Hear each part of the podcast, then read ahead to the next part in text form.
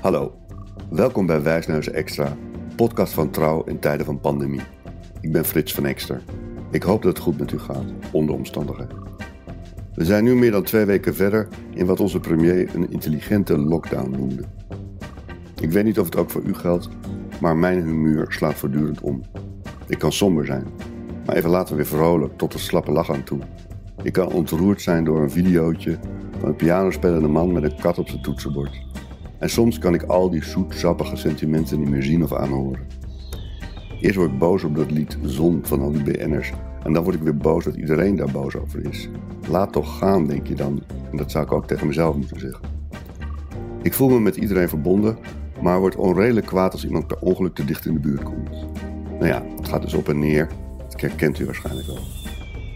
Als je kunt werken in deze tijd, heb je er misschien minder last van. Dan is er afleiding. Het is een van de redenen dat ik blij ben ook een podcast te mogen maken. De andere reden is dat er echt zoveel aan de hand is waar je graag met mensen over wilt spreken. Goed. In deze tweede aflevering van Wijsneuzen Extra spreek ik opnieuw met Menno Hurenkamp, politicoloog, verbonden aan de Universiteit voor Humanistiek in Utrecht. Hij onderzoekt en schrijft vooral over burgerschap. We willen het hebben over hoe het met ons gaat. Burgers, overheid. We moeten allemaal zo ons best doen hier samen doorheen te komen. Maar hoe saamhorig kunnen we zijn? En waar houdt onze solidariteit toch weer op? Daarover dus. Hallo Menno. Hallo Frits. Ik vroeg me af, heb jij ook al een soort dagroutine die werkt? Um, nou, ik moet bekennen dat ik, ik was al wel een geroutineerd thuiswerker toen iedereen nog graag op kantoren werkte. Dus, dus voor mij was het. Je zit ook niet in, in pyjama achter je laptop of uh, de hele nacht door te, nee, hoor, halen of wat dan ook. Nee, ik sta om half acht op en ik doe altijd, altijd een stropdas om, wat ik ook doe. Um, dat geloof ik niet.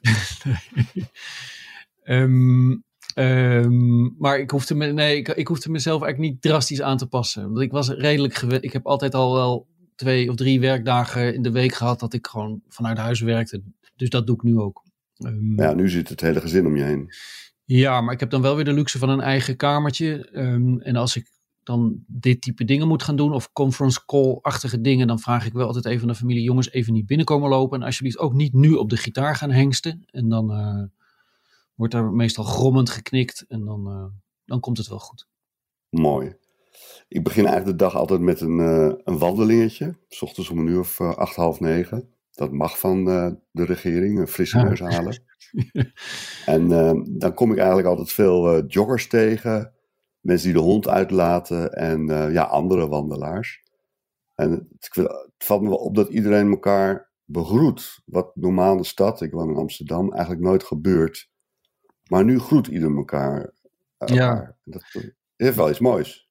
Ja, ja het, tot voor kort was je natuurlijk gewoon gestoord. Als je in, in de stad mocht je mensen niet, in het dorp moet je mensen natuurlijk altijd begroeten. Maar als je in een stedelijke omgeving zomaar mensen begint te groeten, dan zit je natuurlijk binnen de kortste keren met een handboei aan de verwarming. Maar, ja, je wordt ook geacht elkaar niet aan te kijken, nee, normaal gesproken. Nee. Maar een soort strak in een, voor je uit te kijken eigenlijk. Nee, maar wat je ziet is, we zijn natuurlijk met z'n allen op zoek naar nieuwe omgangsvormen. En, en, en ik denk dat het groeten erbij hoort om even op afstand van elkaar vast te stellen. Jij houdt toch ook wel je aan de voorgeschreven afstand. Je gaat toch niet te dichtbij komen. En die groet is dan, dat is een soort code om aan te geven van, we zijn ons allebei ervan bewust dat we een beetje moeten nadenken over wat we aan het doen zijn. Maar daarmee heeft het ook bijna iets vijandigs, of niet? Ik denk, nou vijandig is misschien net een te zwaar woord, maar ik denk wel dat er een latente agressie onder zit van pas op, nu groet ik je, maar als je iets anders doet, dan, dan, ja, dan, dan ga ik grommen. Of, uh, ja, ja. Dan, nee, we zijn ga ik me op een bepaalde manier heel, heel bewust van het gevaar wat je de ander zou kunnen berokkenen. Ja, en het is in die zin ontzettend jammer dat um, um, de, de, de socioloog Erwin Goffman niet meer leeft. Want die had dit werkelijk, die heeft hele mooie studies gemaakt over hoe mensen zich gedragen bij de lift of hoe mensen zich gedragen bij de koffiemachine. En hij kon met, met een heel scherp oog registreren dat, dat er, ja, wat, wat bepaalde kleine uh, fysieke handelingen betekenden. Wat bepaalde wie er het recht had om als eerste op het knopje te drukken en wat dat, wat dat betekende voor je sociale status. En um, ja, dat type dingen, dat staat nu ja, dat staat enorm onder druk nu. En het is, het is reuze interessant om dat uh, van dichtbij te zien gebeuren. Ja. Je ga je ook wel op straat? Ja, ik moet bekennen dat ik ehm, op mijn gemak naar de supermarkt loop. Maar dan daar wel, inmiddels wel ontdek dat, dat je daar dus in de rij moet staan, buiten. Ehm, als je op het verkeerde moment komt. Wat ook wel weer wonderlijk is, maar je overleeft het ook wel weer. Ehm, ik ga soms ook wel eens uh, op de fiets zitten om gewoon een eind te fietsen. Uh, en ja, nee, dan voel ik me licht schuldig. Dus ik denk dat ik straks, of als we klaar zijn met, dit met deze opname, dat ik dan maar even op de binnentrainer ga zitten. Op de, op de, zeg maar op de, op de, de, elektronische racefiets uh, binnen. Hey, en we zijn aan de ene kant ontzettend op elkaar aangewezen. Aan de andere kant moeten we ook bang zijn voor elkaar, omdat je weet niet wie uh, aan jou dat virus kan overdragen. Um, en je hebt wel eens gezegd uh, in een voorgesprek over burgerschap, jouw domein, dat het eigenlijk al um, burgerschap eigenlijk iets is. Uh, eigenlijk de kunst is om met elkaar het uit te houden ondanks verschillen. Dat je elkaar niet, um, hè, dat je elkaar niet op, in elkaar slaat, maar dat je gewoon accepteert dat er verschillen zijn. En soms ga je erover in discussie. En soms loop je gewoon weg als het je niet bevalt. Dat wordt natuurlijk nu heel erg op de proef gesteld. Ja, nee, dat wordt enorm op de proef gesteld. Kijk, um, misschien is het anders wel productief om het over te denken in termen van informele solidariteit en formele solidariteit. En het informele, dat is wat we nu op straat aan het herijken zijn. Dus we hadden een omgangsvorm, zeker in de grote stad. Um, en dat is echt letterlijk elkaar niet te veel aankijken. Um, zeker elkaar niet groeten. En, en verder maar een beetje uh, je gang gaan. En eventueel kon je ook best wel tegen iemand aanschampen, want die ander moest gewoon niet, niet te veel zeuren. En dat laatste is nu natuurlijk echt, dat wordt, zou als heel grof ervaren worden. Dus we moeten op zoek naar, oké, hoe, hoe, hoe doen we dat dan? Of hoe, hoe, in, hoe organiseren we dat type informele gedragsregels? En dat, ik denk eigenlijk, daar vinden we binnenkort wel, daar vinden, over, over een dag of tien heeft iedereen daar een routine in. Want mensen zijn natuurlijk ongelooflijk flexibel uh, over het algemeen.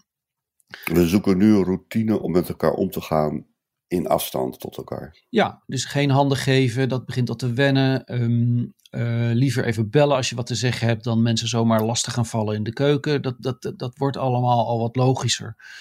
Um, kijk, de formele solidariteit die zal nog wel wat zwaarder op de proef gesteld worden door uh, binnen Nederland, door de, de, dus de economische gevolgen van, van, van het thuiswerken en al die bedrijven die misschien onderuit gaan, maar ook in Europees verband um, ja, daar zullen we toch nog wel op andere manieren moeten bewijzen dat we met die formele solidariteit, of dat wat, we, dat wat burgers via de staat doen, dat we daar ook mee uit de voeten kunnen. En um, ja, daar is het laatste woord nog niet over gezegd, hè, met uh, Hoekstra die de Italianen flink onder druk heeft gezet en de Spanjaarden. Um, en die, uh, ja, die, die, die, die, de Italianen en de Spanjaarden. Nou ja, onder druk heeft gezet. Ze zeggen gewoon, uh, u hoeft niet op onze solidariteit te rekenen. We willen eerst eens even weten hoe u zelf de afgelopen jaren uh, zich aan de regels heeft gehouden. En dat is wat nu een enorme golf aan uh, weerzin over, over, de opstelling van Nederland uh, teweeg brengt.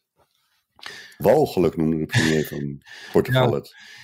Ja, ik geloof dat de Spaanse minister van Buitenlandse Zaken had ook nog de mooie vergelijking dat als je, als je op een zinkende boot zit, het niet zo heel veel uitmaakt of je in een eerste of een tweede klas uh, hut zit. Ja, ja. Um, en daar kwam, kwam Nout Welling, de oud-president van de Nederlandse Bank, nog overheen door te zeggen: We zijn geen rijke Noorden meer als het zuiden instort. Ja, dat laatste is denk ik een betere vergelijking dan die eerste van die boot. Want um, uh, het gaat er uiteindelijk gewoon om dat alle, zowel het zuiden als het noorden, heeft gro grote groepen mensen die eigenlijk vinden dat het wel genoeg geweest is met die Europese Unie. En uh, in het zuiden zullen ze, uh, zijn, teren die mensen op, de, op het idee dat de Europese Unie te weinig solidariteit geeft. En, en, en zullen ze dus op het weigeren van Nederland en Duitsland om bij te springen aangrijpen om de druk verder op te voeren om uit die Unie te stappen.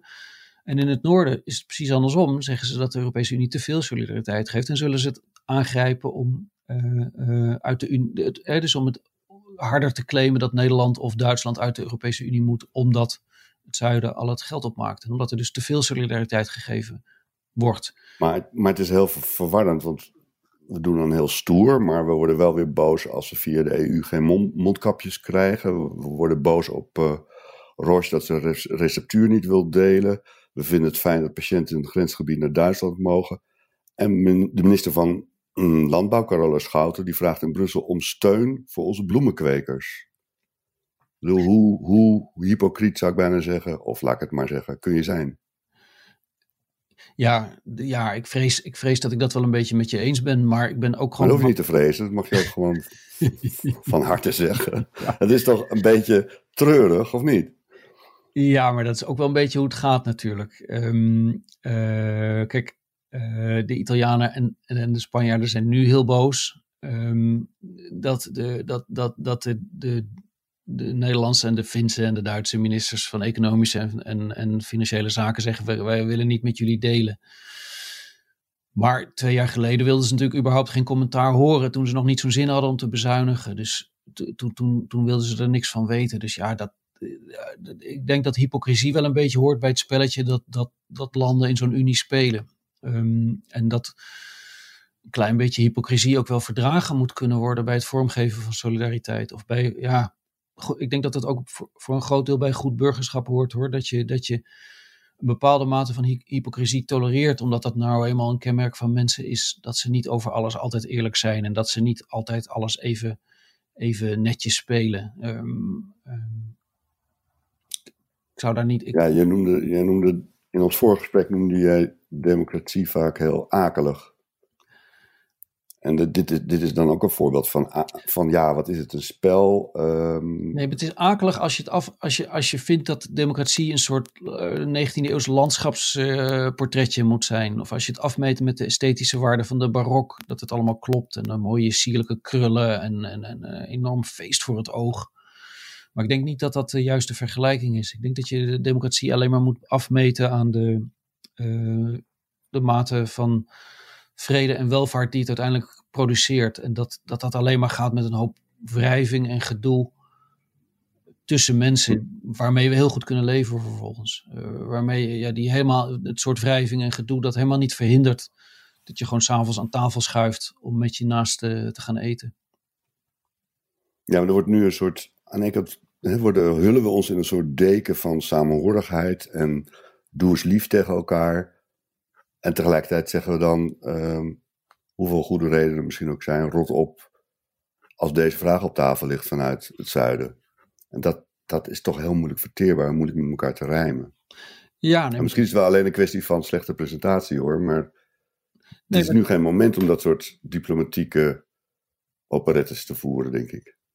Nee, maar het heeft natuurlijk ook absoluut iets kitsch. Iets kitsch. Alle, alle geinige liedjes en op het balkon staan klappen. En, en, en, en het heeft absoluut iets kitsch. Al dat type artistieke en semi-artistieke dingen afgezet tegen de onwil om de situatie van de mensen op Lesbos ook te verzachten. Want god verhoede dat daar, ja, als daar zo'n zo'n zo'n virus huishoudt. Ja. Ja, dan is het leed natuurlijk bijna niet te overzien en dat ehm, is ook weer een voorbeeld waarin uh, de EU zegt uh, aan de lidstaten: kunnen jullie minderjarigen opnemen uit dat, uit dat kamp? En dan zegt Nederland nee. Althans tot nog toe. Ja, en dat is, gewoon, dat is best wel pijnlijk. Dat is, dat, is, dat, dat, is, dat is best wel pijnlijk, want ik snap het ook wel weer. Er is best een logica te verzinnen van ja, als we die minderjarigen opnemen, dan zitten er volgende week zitten er weer heel veel meer. En, uh, maar tegelijkertijd het is niet zo heel ingewikkeld. Zou je zeggen? Nee, is, het is niet zo heel ingewikkeld om dat voor elkaar te krijgen. Um, nee, maar het, is toch ook, het zou toch ook een beetje passen bij ons, gelet ook op onze traditie en onze pretenties, dat we ons uh, in onze samenhorigheid ook over de grenzen wat grootmoediger tonen.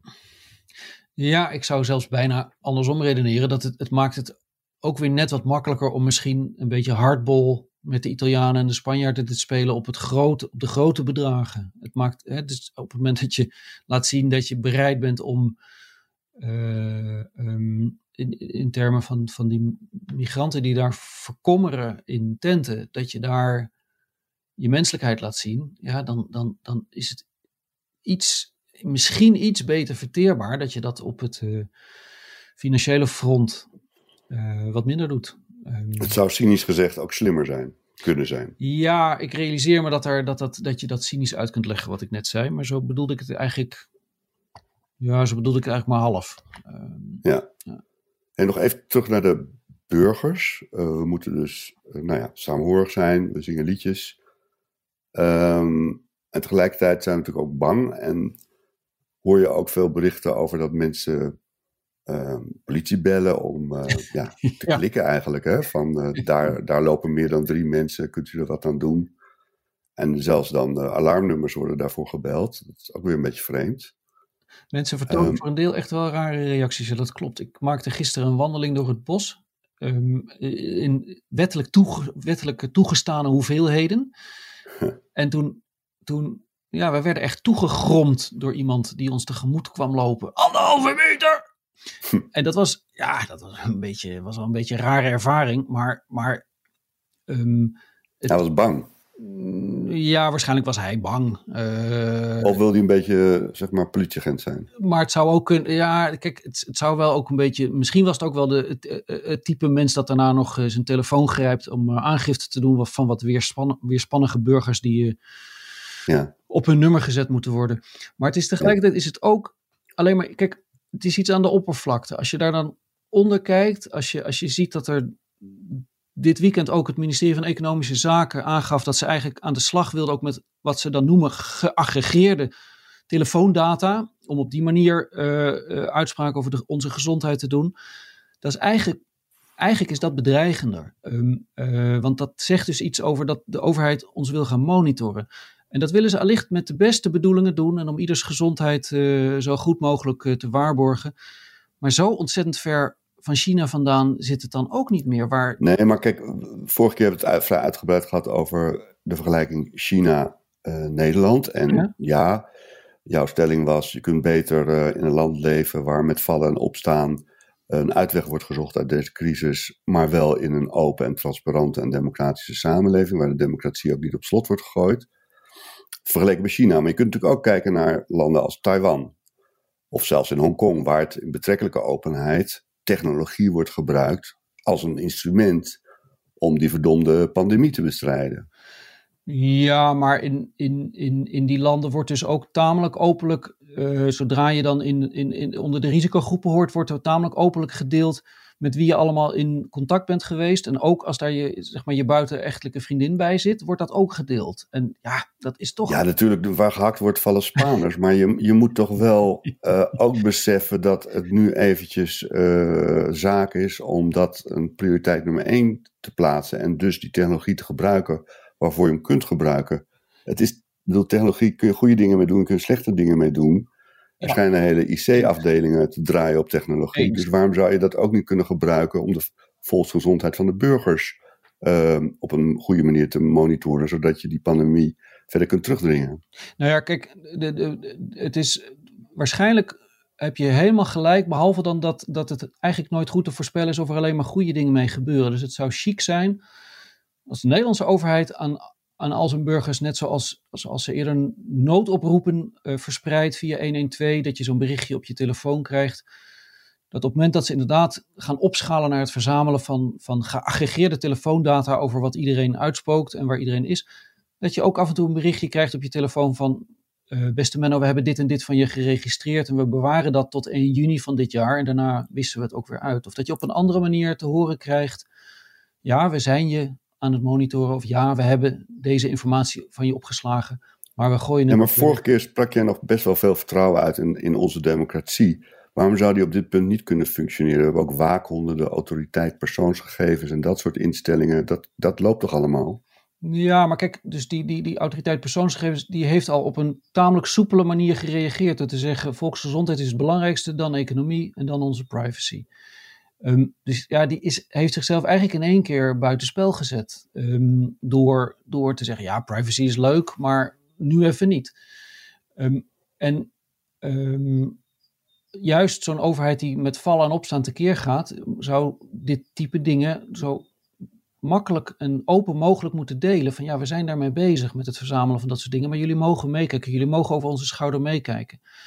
En als, je, als, we, als het niet gaat via berichtjes over de telefoon, dan zouden ze misschien toch alvast maar eens een extra commissie moeten installeren die een beetje toezicht gaat houden op het verzamelen. Ja, we gaan nu toch geen extra commissie installeren? Ik bedoel, kom op. We moeten gewoon. Uh, Nederland staat er eigenlijk in de statistieken niet best voor. Uh, mensen, het, het, onbehagen groeit natuurlijk, het gevoel van onveiligheid groeit. Um, laten we nu gewoon alles wat we in huis hebben inzetten en dan hebben we het later wel over of dat goed was of niet. Ja, nou, ik denk, ik denk dat we ons, maar dat is misschien iets voor, uh, dat, is, dat, is, dat reikt misschien iets te ver om hier helemaal uit te, te, te, door te akkeren. Maar ik denk dat we ons iets te weinig realiseren dat privacy een tamelijk kostbaar bezit is geweest de afgelopen paar honderd jaar, maar dat we daar steeds meer afstand van doen. En, en, en het gemak waarmee we steeds meer dingen delen en waarmee de staat steeds meer dingen van ons opslaat, of, maar ook marktpartijen als Facebook en Google. Ja, ik, ik denk niet dat het kwaad kan om daar tamelijk waakzaam in te zijn. En ook in dit soort situaties gewoon te zien, nou laten we dat maar in de gaten houden. Crisis of niet. Daar moeten we zeker waakzaam op zijn, dat denk ik ook.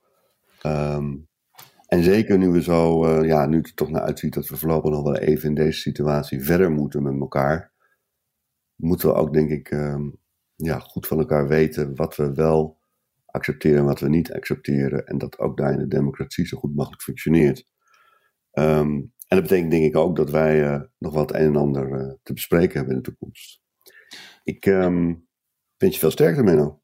Dankjewel. Ik, ik denk dat je gelijk hebt, Frits. Ik ga me in de tussentijd vast uh, oefenen in de social distancing uh, ten opzichte van mijn laptop. Want anders uh, raak ik daar ook te dicht in de buurt.